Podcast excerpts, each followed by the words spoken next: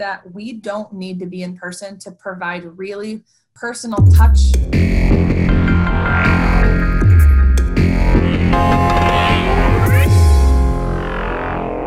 Hello, everyone, and welcome to the Mutually Human podcast. On this podcast, our goal is to have casual yet meaningful discussions about how to make technology more human.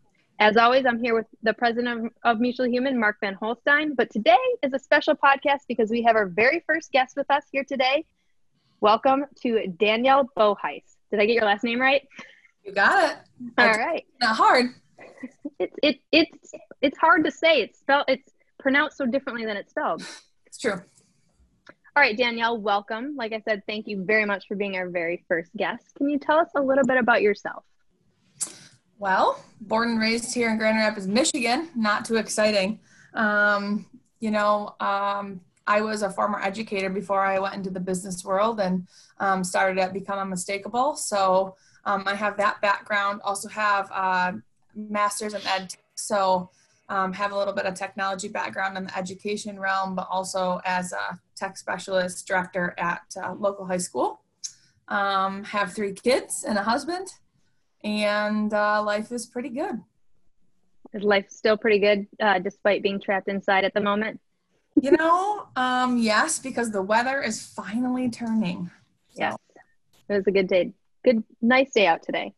Um, sure. So we've worked with Danielle for how long have we worked with Danielle for, Mark? Yeah, it's got to be a couple, last couple years for the most part.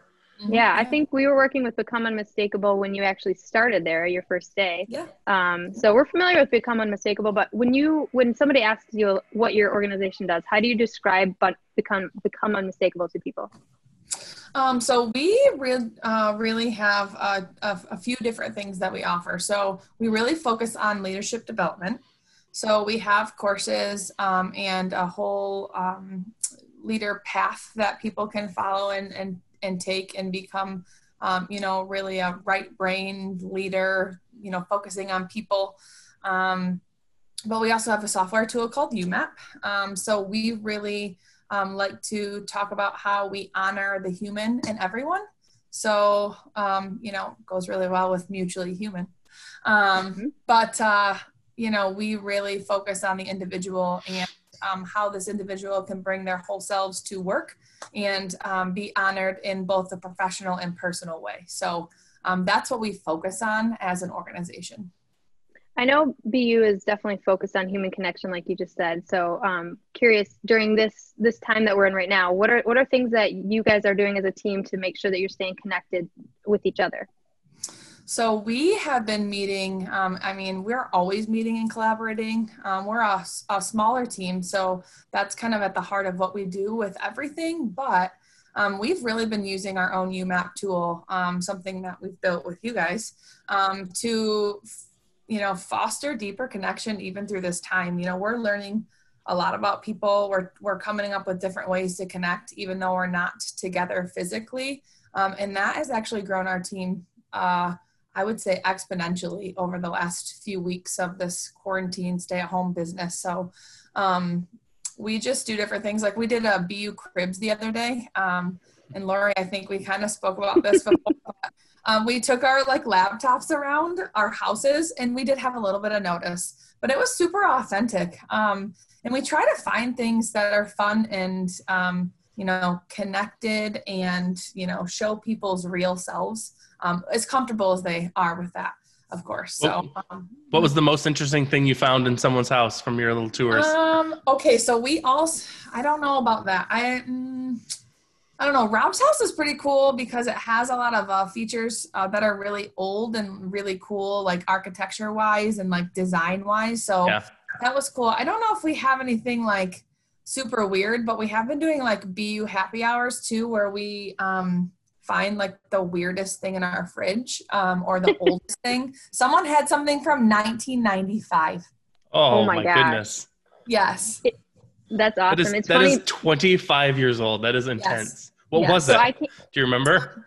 It was baking soda. Ooh. Um, Pete had I cannot com- baking. Yes, baking soda from and then, and obviously it had moved moved with him from like house to house to house. So See, um, that's what I find crazy because I can't compete with a 1995 date. But we did the same thing because we moved here to Grand Rapids in 2016, And yesterday I was looking for frosting and I pulled out this frosting and it was from like 2006. And I was like, like you said, this means we moved this little jar of frosting to two different houses. Who packs that up? I know. So yeah, we've just been doing different stuff like that. Really trying to be creative and use um, you know what we know about people and their comforts and and some of their fun um, you know characteristics that really came from brittany who is a um, she's our brand designer but um, she really is a pastry chef at heart. She went to Le Cordon Bleu. So like we were trying to think of different things to honor people on our team. So cool. it was fun. Very cool. Um, can you talk a little bit about your role? I know since we've been working with you, your role has definitely shifted, grown, changed through the years. What What are you currently doing? What's your current focus at BU? So, um, as always, I always um, have a hand in the software development stuff that we do um, and try to manage that um, between you guys and um, Rob, one of the founders. So, um, in our team and just updating and keeping things current and fresh. So I do that. And then I also um, have moved into the client service role. Um, and we're trying to, of course, come up with an unmistakable name for that. Um, but really developing that process, what it looks like, taking care of our people, providing support in whatever way we can, um, and I also support some of our training um, aspects that we do around the UMAP tool and um, rollout in organizations. Okay. And, and one of the, the main topics we wanted to talk with you about, knowing that this is this is part of your focus right now, is onboarding, training, and supporting users. So let's talk first about onboarding. What is your process right now at BU when you have new users, and how are you onboarding those new users?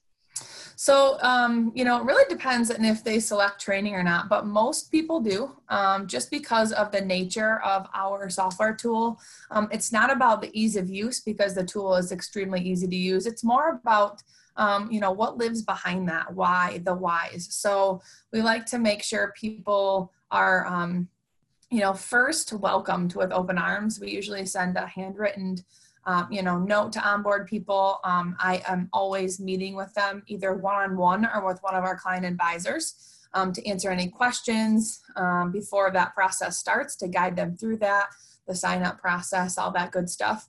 Um, and then of course we send out training materials if they choose, you know, that, you know, they're not ready for training right now or they need to get a head start before training's available.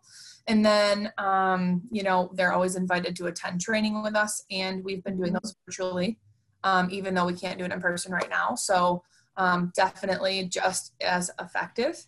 Um, so we do that, and uh, you know that's kind of, and then we we send them on a path of you know sending out some some weekly emails and reminders and things to get started and tips and tricks and um, you know we've got a manager's playbook so we've got a lot of material that we offer and can um, set them up with so that they're feeling really successful from the start Good. What what challenges have you seen as you? I'm sure you've learned a ton since you be, began onboarding users. What are what are some of the challenges you've seen or, or things you've learned along the way?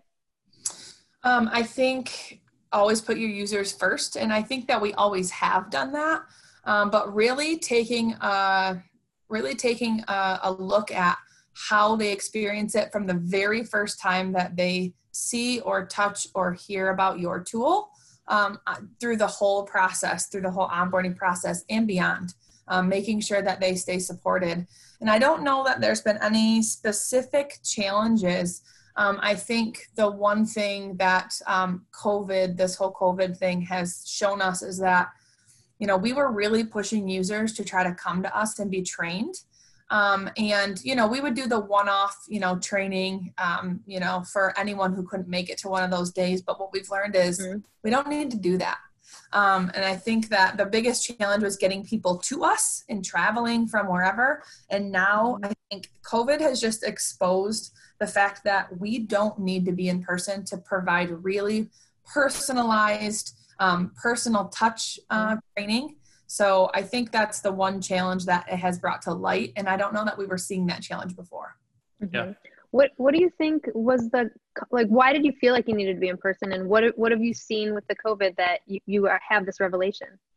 because you know our product is really all about people and so mm-hmm. having the personal connection and the personal interactions with one one another i we find a high value and i think that we still do um, but i think because zoom and skype and, and microsoft teams and all those things are highly um, attainable uh, uh tools to use we can do that just as easily and actually you know, we were running classes of this before, and we're actually able to address unique um, challenges or questions in a way that we weren't able to before. So I think we struggled with thinking that it wasn't going to be as impactful or um, yeah. special.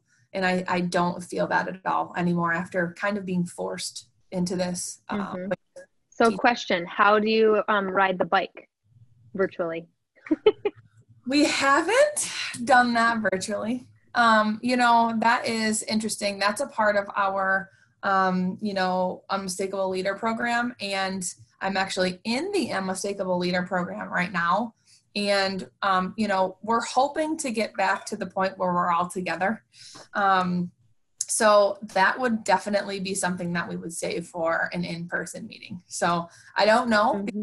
I never tried to ride the bike. you haven't tried it yet? Never. Well, no, because when I when we first like got the bike and everything, I was pregnant and I wasn't going to get on that thing. Oh yeah. And so then tried it, right? Yeah, I did. So so BU has this bike that um, they've they've custom made so that the the front handlebars, you know, normally you turn the bike the handlebars right and you turn right and you turn left and you go left, and they've they've rigged it up such that when you turn right, the wheel turns left, and when you turn left, the wheel turns right, and so you know, it sounds like okay, cool. Like I can I can make that switch. I know how to ride a bike. That's easy. I just need to turn the opposite way. No big deal. But your brain is so hardwired to ride a bike the way you're supposed to ride a bike that it is extraordinarily difficult uh, to to ride a bike that does not not go the right way. There's a there's a great video on YouTube somewhere that we'll we'll add in the show notes mm-hmm. that uh, has a guy who like I, I, think he spent like weeks or months like training on this bike. Two weeks. Two weeks. Uh, actually, it took him solid yeah. weeks learning how to ride the bike the opposite way. Yep, and and he got pretty decent at it. Uh, and I think what was funny is then he went. He tried to go back to riding a bike normally. Yeah. And that was a big struggle. Like he had rewired his brain to ru- to to ride this backwards bike and and now it took him some time to move back to a normal bike. So No, that's great. Wow. No, Danielle, one of the one of the things you talked about, I think that's really good to point out here is like the the onboarding really any of these experiences in soft for for software tools it's not just about the tool itself it's mm-hmm. onboarding them as a customer and there's a lot of touch points that they have with your organization that's not just here's where I go to the sign up form and fill in my information and, and get in and start using the tool. But it's how do I do that one on one training with folks? How do I do that that connecting with support? How do I do all those other kinds of touch points that I that I have with the software um, that aren't just the tool itself? Yeah, and I think I, mean, I think what Danielle mentioned with the why too, like why is that important, right? And why what value will that bring me if if I engage with this tool? Yeah. All right. So speaking of training on a bike, let's talk about training um, with the UMAP tool. So, so what training materials do you have now? Oh, we we have all the we have all the materials. So I am Jody Daru, who is our director of learning. She is quite possibly one of the most amazing people that I've ever worked with. Um, you know, we really started um, working together and put training together in probably a month. Um, so she onboarded January of 2019, and within a month, we were running our first training. And at that point, um, we were really focusing on, um, you know, the user experience. How are we making things as easy as possible? If people have a question, how do they know how to add users? How do they know how to do that kind of stuff? And then furthering the discovery into why are they asking me to fill this information out? why do i need to you know tell them what my superpowers are why do they care what my best day is so really trying to allow them to experience that within the training was also really important. And and making it interactive so that uh, enough so that they go back and they feel that they can do some of these things on their own um, of course with a guide. So you know, we've got uh, a lot of different training materials, and really they were all built with Microsoft Office tools that we didn't use um, any sort of design materials except for, you know, we were talking earlier about InDesign. So um, they were pretty much, we didn't have a designer then. We didn't have Brittany. Um, we didn't have a brand leader, none of that. So we did it all within Microsoft Office. And if you have a whiz on your team like Jody, she can literally make anything look beautiful um, with very, you know, small amount of resources. Um, you mentioned Jody being one of your favorite people. I assume it's she's like at least number like third on the list, second I mean, to me, yes. and then Mark. Okay, of I just, just want to make sure. Um, how did you and Jody decide what to include and what not to include? Like, what what's the level of, level of depth in that training in those training materials? So really, we wanted them to be able, so kind of taking the bird's eye view approach of being a new client and not understanding the software. And Jody had a really great perspective in that because she was actually a new user. So um, I, I would definitely recommend having that perspective um, because when you live and breathe the tool or application or whatever you're using, it's really hard to see outside of that. So, um, you know, making sure we're including everything to make it as easy as possible um, as a reference for these people to go back and see that you know we've we've covered this. Um, you know here's a little tip about this. Here's how you do this. You should start here. So we've included all of those types of things. Um, but then um, you know jody and her background with training and development really knows a lot about how to build effective training and um, within the adult learning cycle. So you know, I would say that that's really, really impactful because um, if you've ever sat through something, I call them sit and gets. Um, when you do a sit and get and you don't have any interaction and you're not engaging in any sort of way, you're going to leave pretty feeling pretty empty. So, um, keeping those things in mind, people engaged, interactive, um, giving, equipping people with, uh, you know, activities and materials to leave and feel successful right when they get back to their workplace is going to be super important. What is the sit and get? A sit and get. So that comes from the teaching world. Um, when I was a teacher, we would have professional development days, and we would sit there, and they would just tell us tell all day long, and okay. you notes. You just take notes, and then you leave, and you've got all these sheets of paper that you never look at again, um, because you sat there all day completely unengaged, not talking to anyone around you, not connecting, um, not feeling or experiencing anything. And those are those are not formulating neural pathways in your brain some of the brain science that goes along with our tool um, to, to remember and keep that information so mm-hmm. that's a sit and get how much of the training that you guys offer to your clients is you know in person or zoom this sort of like one-on-one or or one-on-many group settings versus you know pre-recorded or, or pre-developed documents that they consume on their own at their own pace um, I would say 90% of our training is done through this type of fashion or in person. Um, we have very few people who just take the admin guides that we provide, you know, some of the material that we have that tells you how to do things. Um, we have very few people that don't engage in some fashion um, in our original onboarding training or within our managers, um, teaching them to have performance conversations or leader or whatever. So, very, very few people. What about for the level down, the actual like all of the employees at the companies that you work with and their their team members who actually fill out all the UMAPs? What kind of training uh, or insights do they get from you guys? So when we sit down with the admin um, or people in the software that are going to be using the um, account, and mostly for our tool, it's HR people or you know champions, inter- internal champions within the organization. Um, we have trained during our training, trained those people to go back and be able to deliver this and have the material and the communication pieces um, and feel equipped enough to run this down the organization. Um, so that's kind of how it works on our end. So almost a train the trainer model. Yeah, awesome. train the trainer. Train the trainer. I love that.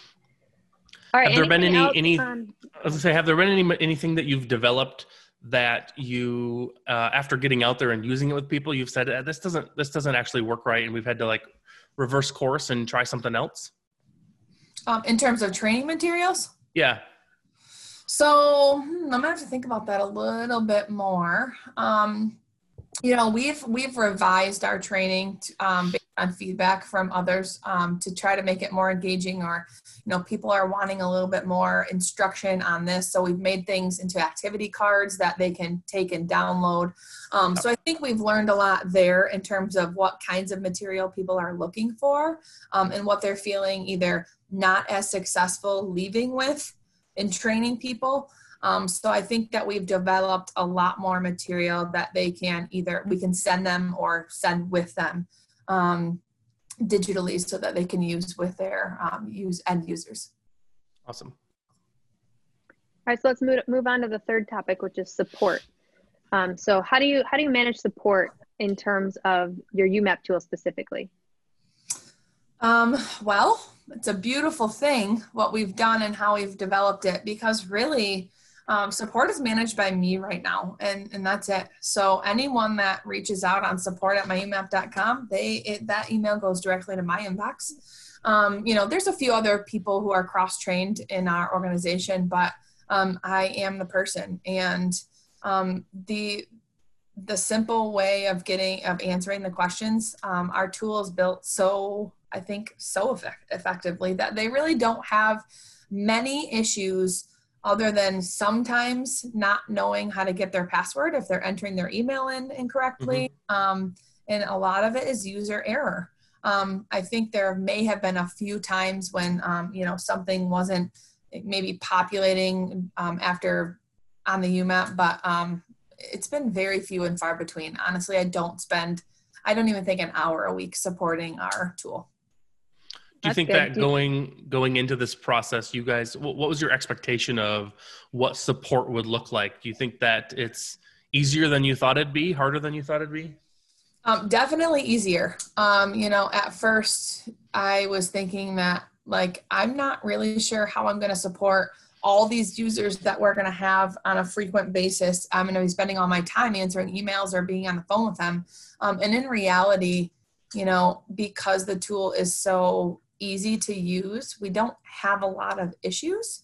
Um, it's very straightforward. They follow a path. They, I mean, it's pretty intuitive. Um, it's designed very well. So we don't have a lot of issues. So I would definitely say um, so much, so much simpler. Thank, thank goodness yeah. um, for that. I think that's definitely an area where, where we hear a lot from customers of like, you know, uh, a, a, lot of nervousness about like going into this building a product space and and being nervous about understanding like how am i going to support this thing? Like what are we going to mm-hmm. do? Are you guys going to be there for us? Like what if we run into trouble? Um, and i think that that is definitely a, a, big scary part for a lot of people that are starting to build a product. Uh, so i think it's good to hear that it, it, can be a pretty painless part of the whole process. Mm-hmm. yeah i think it's just on how you you know uh, you guys are great at kind of guiding us through that whole um, process and thinking about how the user needs to experience it in a really simplistic way um, so that it's easily understandable. And, and there have been things, Mark, that we've been yep. either, you know, in touch with on the phone or texting or email or whatever. So I never feel like I'm alone. And I'm not an IT specialist, right? Like I don't know all the behind the scenes stuff, but I know enough to get users to a certain point before I say, hey, I need some help. Yeah. yeah. So knowing that that a lot of the customer support that you provide, some some are things that you can help. Some have technical support needs, and like you said, you're not a you're not a developer.